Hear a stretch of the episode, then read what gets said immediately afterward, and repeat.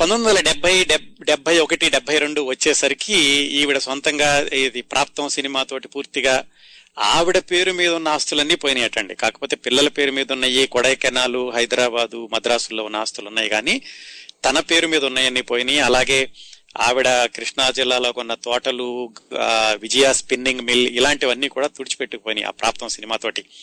ఆవిడే ఆ సినిమా అయిపోయాక ఒక చోట రాసుకున్నారు ఏమిటంటే, నాకు సరిగ్గా ఈ ప్రొడక్షన్ మీద అవగాహన లేకపోవడం, ఆలస్యం అవ్వడం, దాంతో ఖర్చులు పెరిగిపోవడం, వీటన్నిటితోటి నా పేరు మీద ఉన్న సంపాదన అంతా హరించుకుపోయింది. ఇది ఇలా జరుగుతూ ఉండగా ఇంకోటి ఏమైందంటే, ఇన్కమ్ ట్యాక్స్ వాళ్ళు ఈవిడ మీద దాడి చేశారు.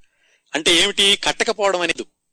సాధారణంగా ఈవిడిలాగా ఈ హడావిడిగా ఉన్న రోజుల్లో ఈవిడికి వచ్చినటువంటి నోటీసులు చూసుకోకపోవడం, ఆ చుట్టుపక్కన ఉన్నటువంటి ఉద్యోగస్తులు కూడా సరిగా ఈవిడిని గైడ్ చేయకపోవడంతో, ఆ ఇన్కమ్ ట్యాక్స్ వాళ్ళు పంపించిన నోటీస్ సమాధానం ఇవ్వకపోవడంతో అసలు మొట్టమొదటిగా కట్టాల్సినటువంటి ట్యాక్స్ ఎనిమిది లక్షలు అయితే వాటి మీద వడ్డీలు వడ్డీలు వడ్డీలు వేసుకుంటూ ముప్పై రెండు లక్షలు నలభై లక్షలు చేయడం, దానికి కట్టలేదని చెప్పేసి ఈవిడ దగ్గర ఉన్నటువంటి ఆస్తులన్నీ తీసుకెళ్లిపోవడం, ఇలాంటి ఇబ్బందులని ఇంకొక వైపు ఇవన్నీ ఈవిడికి చుట్టుముట్టేసినాయి డెబ్బై ఒకటి డెబ్బై రెండు సంవత్సరాలు వచ్చేసరికి.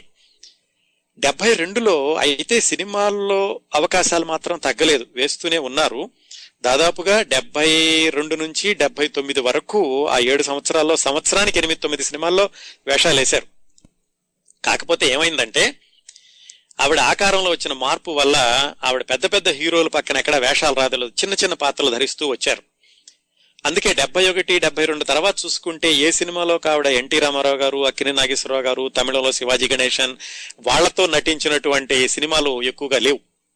చిన్న చిన్న పాత్రలు వేసేవాళ్ళు. నిర్మాతలు కూడా ఏంటంటే, అయ్యో సావిత్ర సావిత్రికి ఇలాంటి పాత్ర ఇవ్వడమా అనేవాళ్ళు.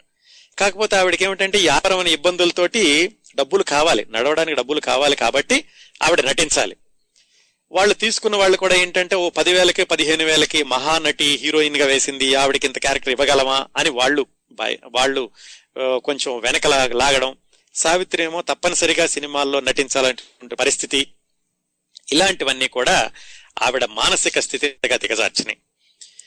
ఇంకా ఇంకోటి జరిగింది ఏమిటంటే, డెబ్బై రెండు తర్వాత పెద్ద పరిణామం ఈవిడ జీవితంలో, నమ్మిన వాళ్ళందరూ మోసం చేయడం. నమ్మిన వాళ్ళు చుట్టుపక్కల ఉన్న వాళ్ళు, ఆవిడ దగ్గర ఉన్న డ్రైవర్లు కానీ, ఇంటి దగ్గర ఉన్న పని వాళ్ళు కానీ, మిత్రులు కానీ, వీళ్ళందరూ అసలు ఇన్కమ్ ట్యాక్స్ కూడా ఎవరో ఈవిడ వ్యవహారాలను తెలిసిన వాళ్లే కావాలని ఇన్కమ్ ట్యాక్స్ రిపోర్ట్ చేశారు అని ఒక వదంతి కూడా ఉండేది ఆ రోజుల్లో.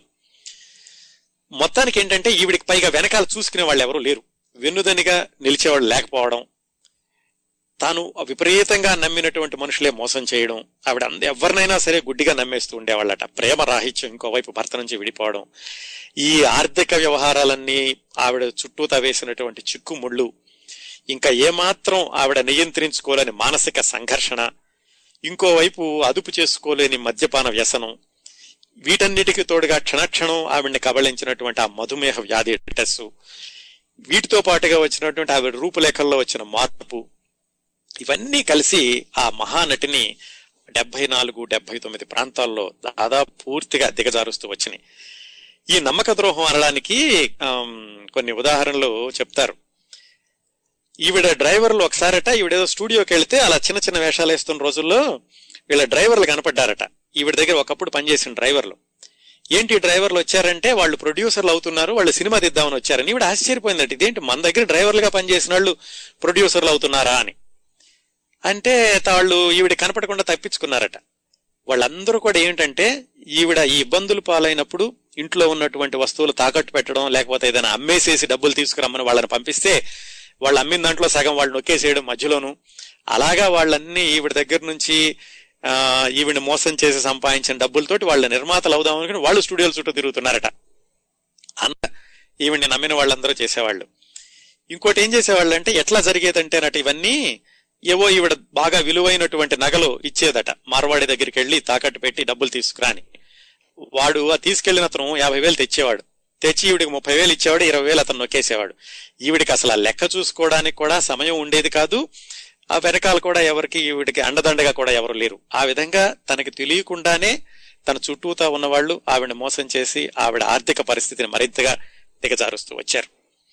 ఒకసారట షావుకారు జానకి ఒక మార్వాడి దగ్గరికి ఏదో పనుండి వెళితే అక్కడ కొన్ని నగలు అమ్మడ అమ్మకానికి ఉన్నాయట. అప్పుడు అడిగిందట, ఇదేంటి సావిత్రి గారి కదా మీ దగ్గరికి ఎందుకు వచ్చింది అని. ఎవరు వచ్చి మా దగ్గర అమ్మేసి వెళ్ళారు అని చెప్పారట. ఆవిడకి ఎలా తెలిసిందంటే అదే నగని సావిత్రి షావుకారు జానకి కలిపి ఒకేసారి చేయించుకున్నారు. అందుకని చూసి ఆవిడ ఆశ్చర్యపోయిందట.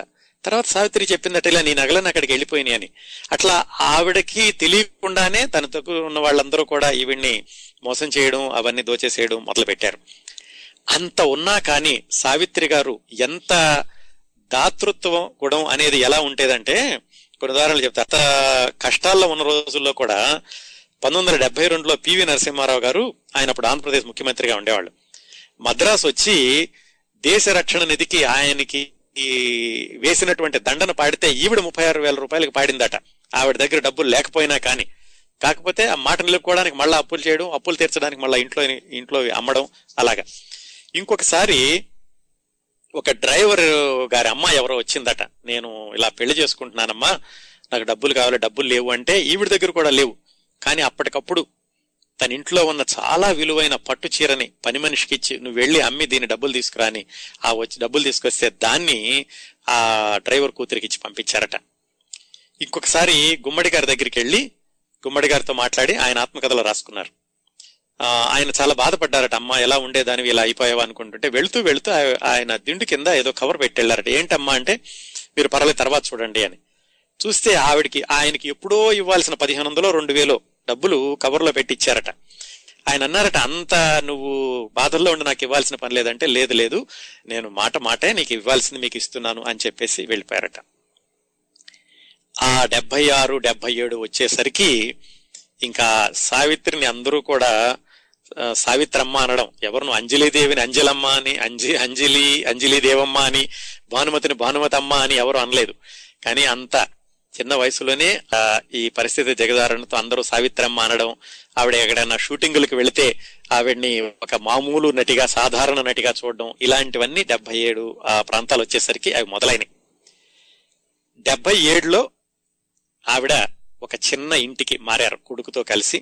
ఒక రెండు గదుల ఇల్లు, ఐదు వందల రూపాయల అద్దె, దాంట్లో ఒక రెండు రూములు ఉండేయట. పైన బయట ఒక చిన్న పందిరు ఉండేది, అక్కడ ఆవిడ ఫియట్ కారు ఉండేది. ఆ పందిరిలో దాదాపుగా ఈవిడికి వచ్చినటువంటి షీళ్లు అవన్నీ దానిలో పెట్టేసేవాళ్ళు. అలా ఒక రెండు గదుల ఇంటికి మారారు పంతొమ్మిది వందల డెబ్బై ఏడులో. అక్కడి నుంచి ఇంకా ఆవిడికి డెబ్బై ఏడు తర్వాత ఈ ఇన్కమ్ ట్యాక్స్ అనేది, ఇన్కమ్ ట్యాక్స్ బాధలు అనేవి కొనసాగుతూనే ఉన్నాయి, అవి అప్పటితో ఆగిపోలేదు. అవి ఒకవైపు వెంటాడుతూ ఉండడం, సినిమాల్లో అవకాశాలు తగ్గడం, తర్వాత ఈ ఆర్థికపరమైన ఇబ్బందులు, ఎవరూ లేకపోవడం, వీటితోటి పంతొమ్మిది వందల డెబ్బై ఏడులో ఆవిడ వేరే ఒక చిన్న ఇంటికి మారారు. అయితే ఈ డెబ్బై ఎనిమిది ప్రాంతాల్లో, డెబ్బై ఎనిమిది డెబ్బై తొమ్మిది ప్రాంతాల్లో కొన్నిసార్లు ఈ మద్యపానం నుంచి బయటకు వచ్చేసారు. బయటకు వచ్చేసి మానేసేద్దామని గట్టిగా నిర్ణయం తీసుకుని మానేశారట కూడా. ఆ రోజుల్లో మురళీమోహన్ ఒకసారి ఆవిడని చూసి, అమ్మ మీ మీకు చాలా ఆరోగ్యంగా కనిపిస్తున్నారు, ఇలాగే కొనసాగించండి అని చెప్పారట. అదే టైంలో ఉన్నట్టుండి మళ్ళీ పూర్తిగా చిక్కిపోయారు ఆవిడ, చాలా సన్నగా అయిపోయి గోరింటాకు ఆ సినిమాల్లో చూస్తే ఈ సావిత్రి అయినా ఒకప్పటి సావిత్రి అనిపించేలాగా ఉన్నారు. చాలా చూసిన ప్రేక్షకులు జాలిపడ్డారు కూడా ఆవిడని చూసి, గోరింటాకు లాంటి సినిమాల్లో సన్నగా అయిపోవడం. ఆ పరిస్థితులని డెబ్బై ఏడు డెబ్బై తొమ్మిది వచ్చేసరికి జరిగినాయి. ఆవిడ వాళ్ళ అబ్బాయి ఇద్దరే ఆ ఇంట్లో ఉండేవాళ్ళు.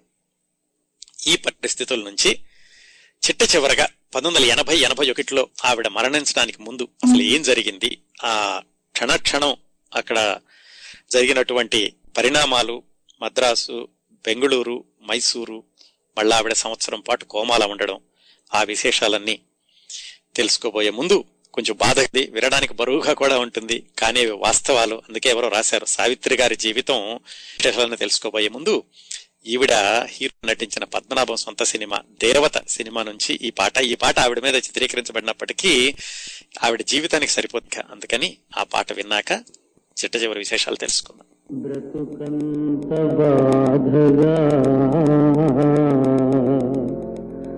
కలలోని గాధగా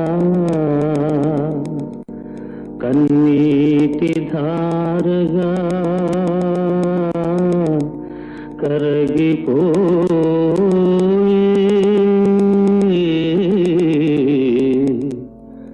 తలచేది జరుగదు జరిగేది తెలియదు బొమ్మను చేసి ప్రాణము పోసి ఆడేవు నీకిది వేడుక.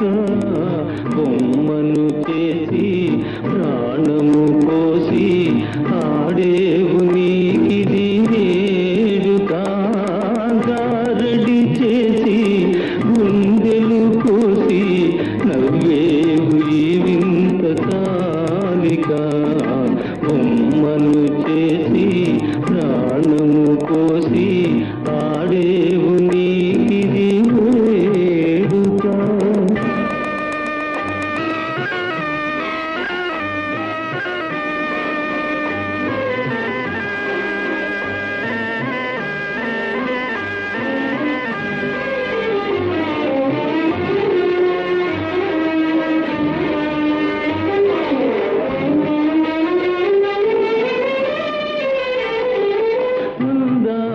సృష్టించినావు దయతో నీవు, మరల నీ చేతితో నీవే తుడిచేవులే. దీపాలు నీవే వెలిగించినావే, గాఢాంధకారాన విడిచేవులే. కొండంత సాడియాస చేసి ఉద్యానవనము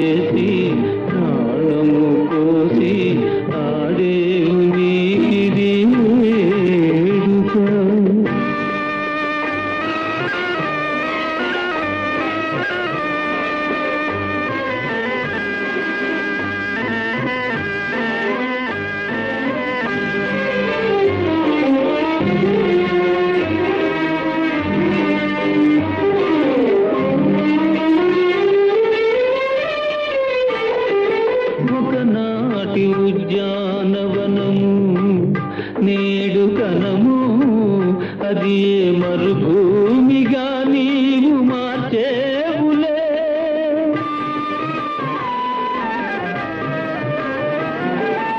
ఒకనాటి ఉద్యానవనము నేడు కనము. అది మరుభూమిగా నీవు మార్చేవులే. అనురాగ మధువు అందించి నీవు ఆలాహల జ్వాల చేసేవులే. ఆనంద నౌకా పయనించు వేళ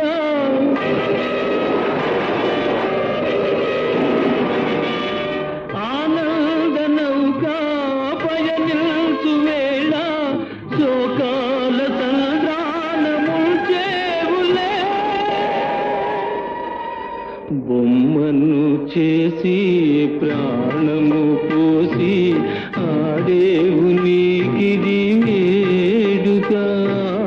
గారడి చేసి గుండెలు కోసి నవ్వేవు ఈ వింత సాలిక.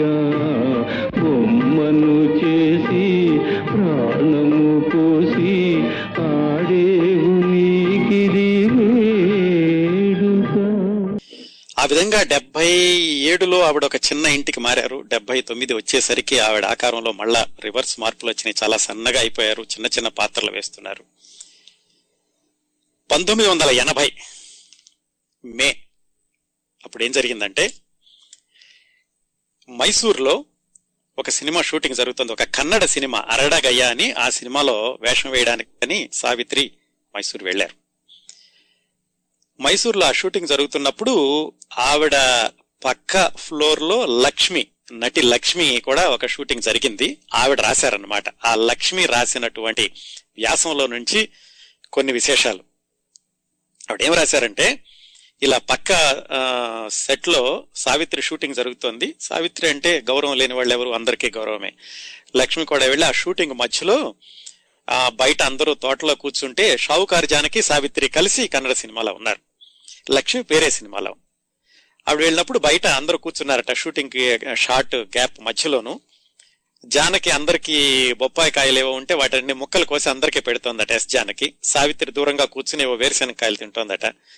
లక్ష్మిని పిలిచి, ఆ లక్ష్మి చూసావా జానకి అందరికీ ఎలాగా సహాయం చేస్తోందో, నేను కూడా అలాగే అందరికీ సహాయం చేశాను, జా జానకిలాగే నేను కూడా అందరినీ నమ్మాను, నేను పైకి రావడానికి చాలా మంది కారణం, కానీ నేను ఈరోజు ఇలా అయిపోవడానికి నేనే కారణం అనుకోవాలి, నేను అందరినీ నమ్మడం అనేది అని అలా వేదాంతం చెబుతూ, లక్ష్మి ఒక పని చేస్తావా, నాకు నేను ఇన్సులిన్ తీసుకోవాలి, అందుకని కొంచెం ఆ సిరింజిని శుభ్రం చేసి పెట్టు అని లక్ష్మిని అడిగిందట ఆవిడ.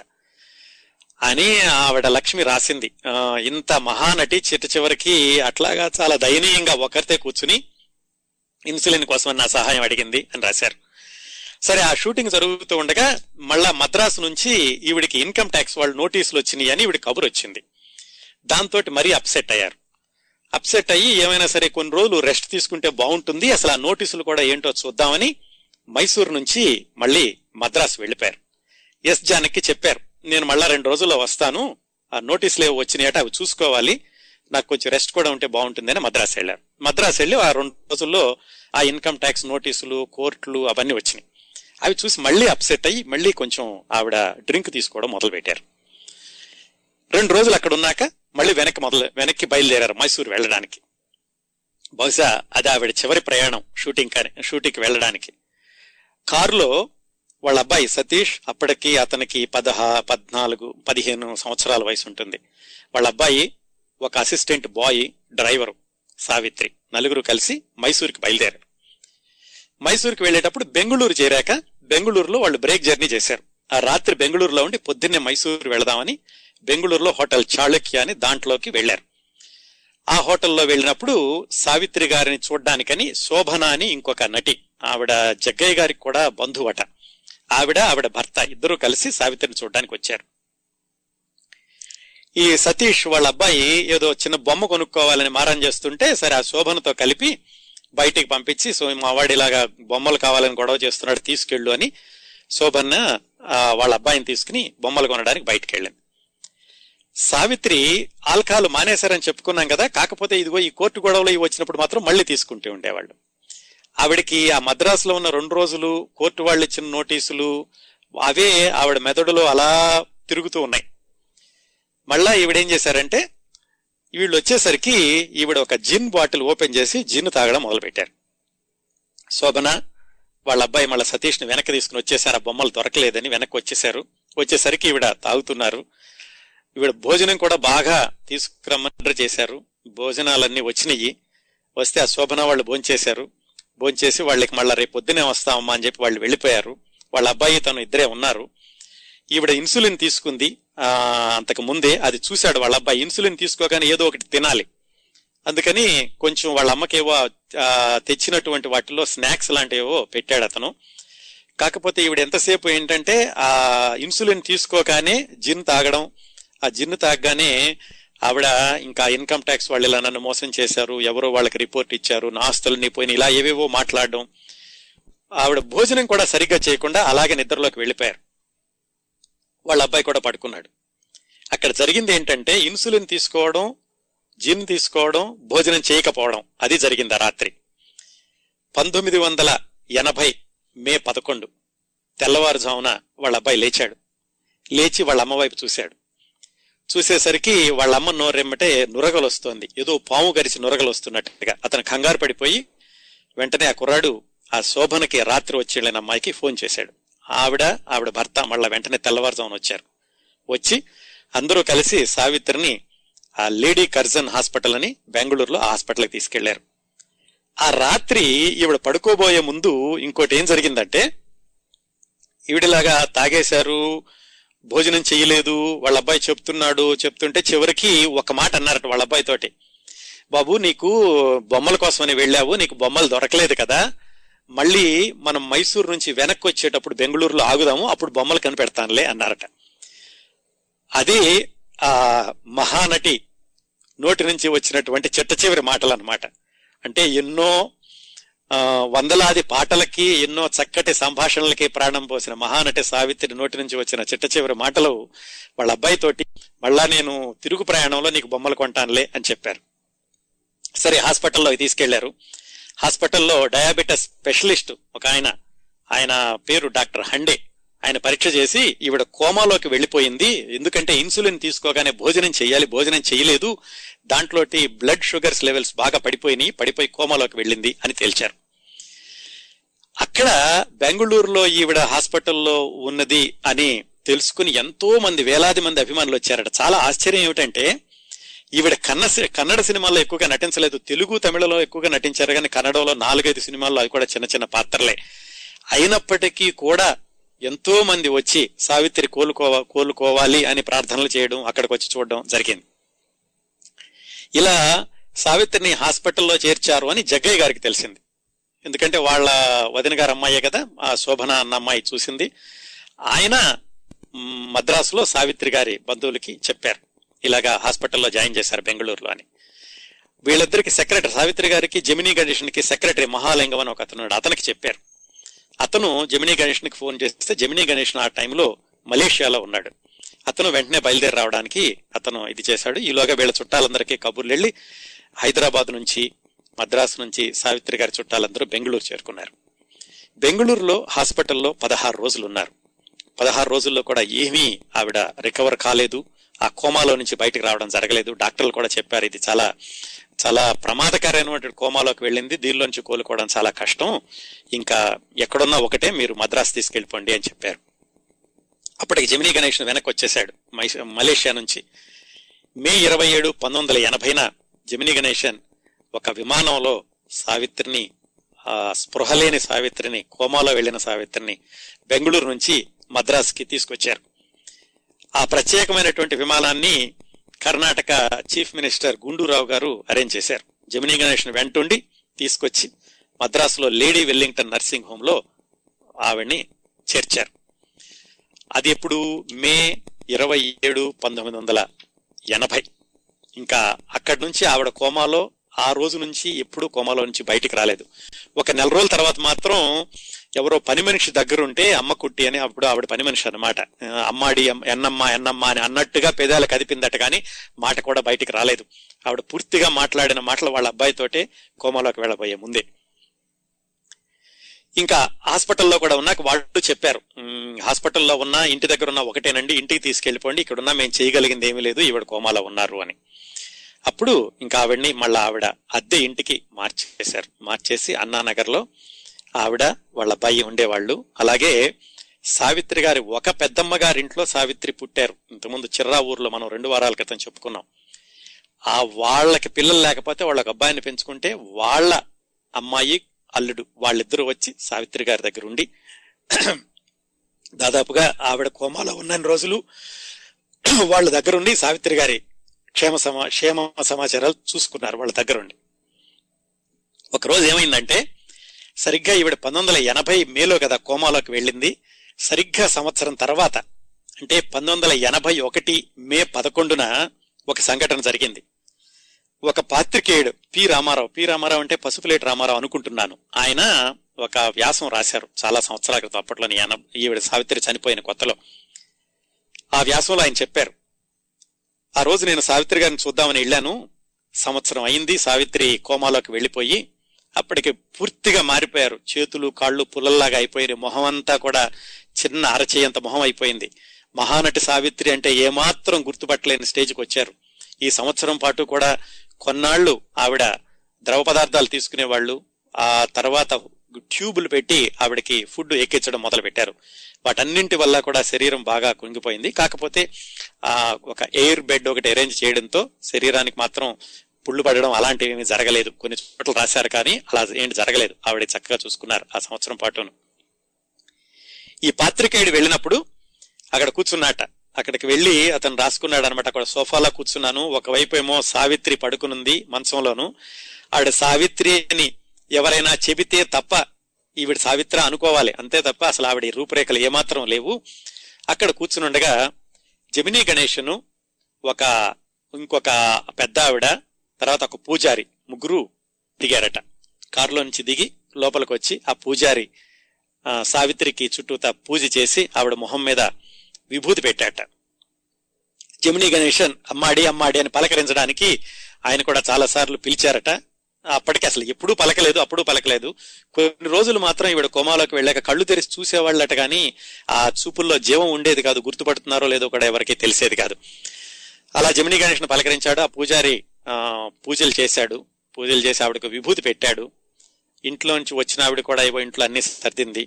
సరే వెనక్కి వెళ్ళిపోయేటప్పుడు వాళ్ళ అబ్బాయిని అన్నాడట జమినీ గణేషన్, బాబు వస్తావా నాతోను, మీ అక్కయ్యలు అడుగుతున్నారు నేను చూద్దామని అని ఆయన అడిగాడు.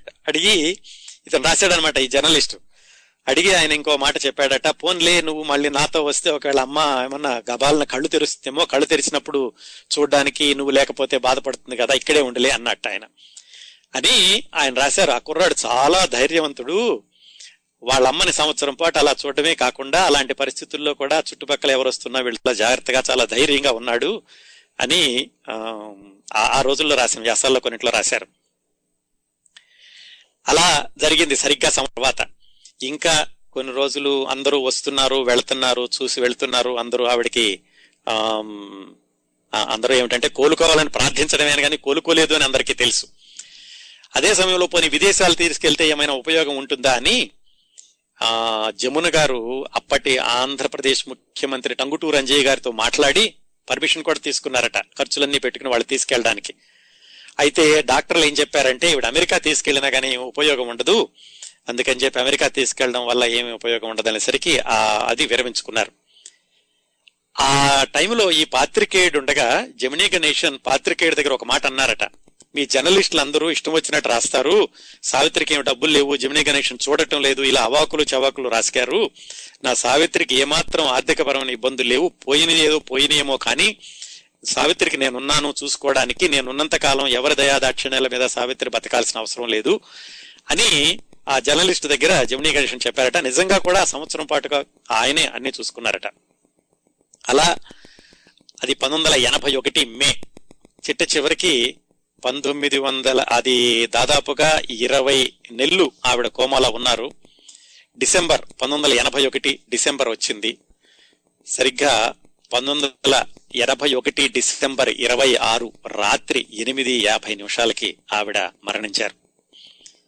అప్పటి వరకు ఏంటంటే అందరూ ఏదో ఉంది ఎప్పటికైనా వస్తుందేమో అనే ఆశ, రాదని తెలుసు కానీ కానీ ఉంటుందేమో అని చాలా మంది జాగ్రత్తగా చూసుకున్నారు, వాళ్ళ బంధువులు చూసుకున్నారు.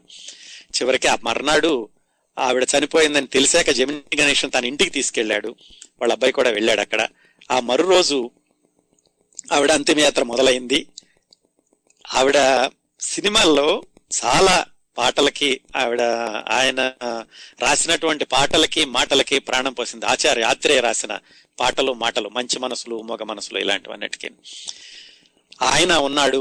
తర్వాత మురారి గారు, దాసరి నారాయణరావు వీళ్ళందరూ కూడా ఉండి, పి పుల్లయ్య వీళ్ళందరూ ఉండి ఆవిడ అంతిమయాత్రకి అంతిమయాత్రలో వాళ్ళందరూ పాల్గొన్నారు. వాళ్ళ అబ్బాయి చితికి నిప్పంటించాడు. చిట్ట చివరి రోజులు సావిత్రి గారివి. మొత్తం చూసుకుంటే సావిత్రి తప్పు చేసిందా అంటే తప్పు అనుకోవడానికి వీల్లేదు. ఎందుకంటే ఆవిడ తీసుకున్న నిర్ణయం, ఆవిడ నిజానికి ప్రేమించింది, ప్రేమను కావాలని కోరుకుంది, ఆవిడ ప్రేమ తప్ప ఇంకోటి తెలియదు, అభిమానం తప్ప ఇంకోటి తెలియదు. మహానటిగా అందరి మనసులోనూ నిలిచిపోయింది. వ్యక్తిగతంగా మాత్రం ఆవిడ అనుకున్నది ఆవిడకి దొరకలేదు. ఆవిడ లభించిన ప్రేమ, నిష్కల్మషమైన ప్రేమ ఆవిడకి దొరకలేదు. బహుశా అదే ఆవిడ అంతిమ దశకి కారణం అనుకోవచ్చు. తెలుగు సినీ కళామతల్లి సెగలో పరిమళించిన జాజిమల్లె కూడా సావిత్రే. తెలుగు సినీ కళామ తల్లి కురుల నుంచి జారి నేలపాలైన సన్నజాజి కూడా సావిత్రి. తెలుగు సినీ కళామ తల్లి నుదుటిన మెరిసిన సింధూరం సావిత్రి. సినీ కళామ తల్లి చెక్కిట ఘనీభవించిన కన్నీటి చుక్క సావిత్రి. ఒక్క నిమిషం లైన్ లో ఉండండి శ్రోతలు, ఇది అయిపోయాక మాట్లాడతానండి. నటనకి భాష్యం చెప్పింది సావిత్రే, నటించే మనుషుల మధ్య మనలేక వెళ్ళిపోయింది సావిత్రే.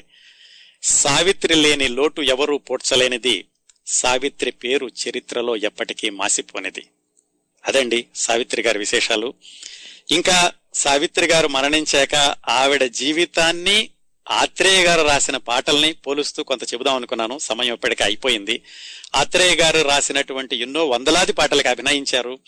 చాలా పాటలు ఆవిడ మీద చిత్రీకరించలేకపోయినా బహుశా మరి ఆత్రేయ గారు ఈవిడ జీవితాన్ని గురించి రాశారా అనుకునేలాగా మనసు గురించిన పాటలు చాలా ఉన్నాయి. అది మరొకసారి ఎప్పుడైనా మాట్లాడుకుందాం. ఈ కార్యక్రమం ముగించబోయే ముందు ఒక శ్రోతతోటి మాట్లాడదాం. నమస్కారం అండి, టోరీ లైవ్ కి స్వాగతం. నమస్కారం అండి, నేను తులసినండి, న్యూయార్క్ నుంచి. తులసి గారు బాగున్నారా? బాగున్నానండి. నేను అడిగాను మిమ్మల్ని టూ వీక్స్ బ్యాక్ సావిత్రి గారి గురించి చెప్పమని. నా అభిమాన నటి, మహానటి అంతవరకే తెలుసు. ఈ రోజు కంటి చివరిలో ఉందన్నమాట కన్నీరు.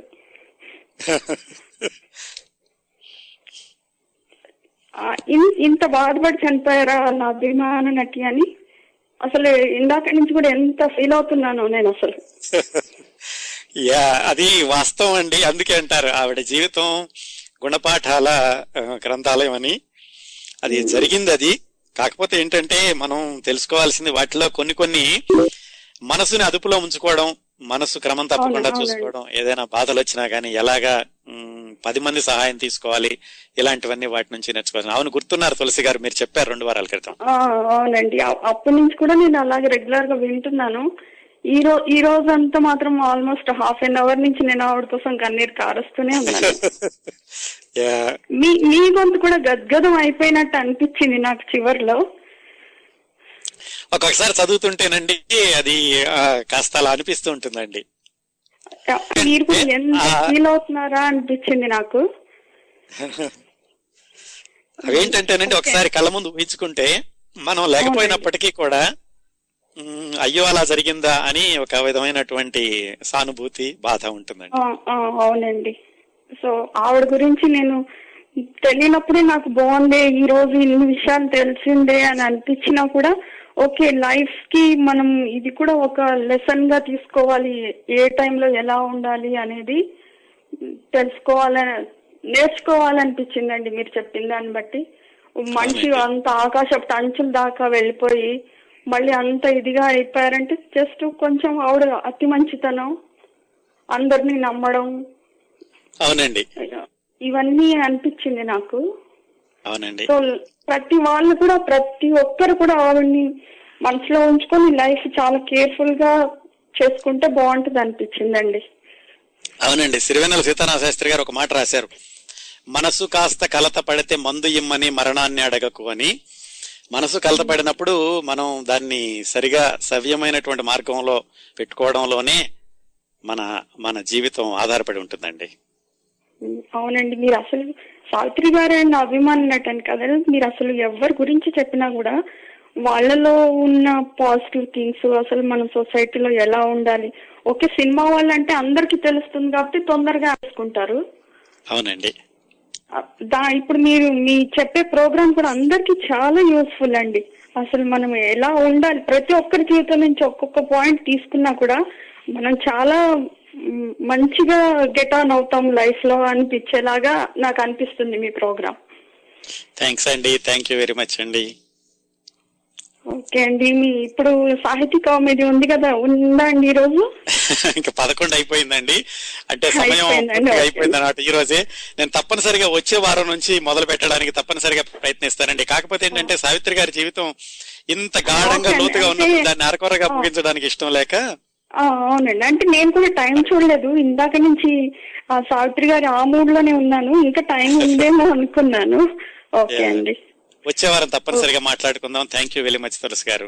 ఓకే అండి, థ్యాంక్స్ అండి. మీరు ఎంత ఎంత దీని మీద స్టడీ చేసి ఎన్ని రిఫర్ చేస్తే మాకు ఇన్ని అందించారు, అసలు మీ కృషికి చాలా థ్యాంక్స్ అండి. నేను ఎంత కృషి చేసినా మీరు ఒకసారి ఆ మాట అంటే నేనే మర్చిపోతూ ఉంటానండి. అసలు మీరు ఎంత రిఫర్ చేయకపోతే ఇవన్నీ ఒక రెండు గంటల్లో చెప్పగలరు చెప్పండి. అందుకు మా అందరి కోసం మీరు బ్యాక్ ఎంత హోంవర్క్ చేస్తున్నారో మాకు తెలుస్తుంది. థ్యాంక్ యూ వెరీ మచ్ అండి. థ్యాంక్ యూ తులసి గారు, thank you very much, thanks for calling అండి. శ్రోతలారా, అది మనం ఆరు గంటల పాటు సావిత్రి గారి గురించి విషయాలు తెలుసుకున్నాం. ఈ కార్యక్రమాన్ని ఆదరించి అభిమానిస్తున్న టోరీ లైవ్ శ్రోతలందరికీ మరొకసారి హృదయపూర్వకంగా కృతజ్ఞతలు తెలియజేస్తున్నాను. ఈ కార్యక్రమం గురించి మీరు మీ అభిప్రాయాలు, సూచనలు కిరణ్ ప్రభా ఎట్ జీమెయిల్ డాట్ కామ్ కూడా పంపించవచ్చు. కేఐఆర్ఏఎన్పిఆర్ఏబిహెచ్ఏ ఎట్ జీమెయిల్ డాట్ కామ్. మళ్ళీ వచ్చే శనివారం ఓ చిత్ర ప్రముఖుడి విశేషాలతో మీ ముందుకు వస్తాను. అంతవరకు నవ్వుతూ ఉండండి, మీ నవ్వులు పది మందికి పంచండి. మీ దగ్గర సెలవు తీసుకుంటోంది మీ కిరణ్ ప్రభ.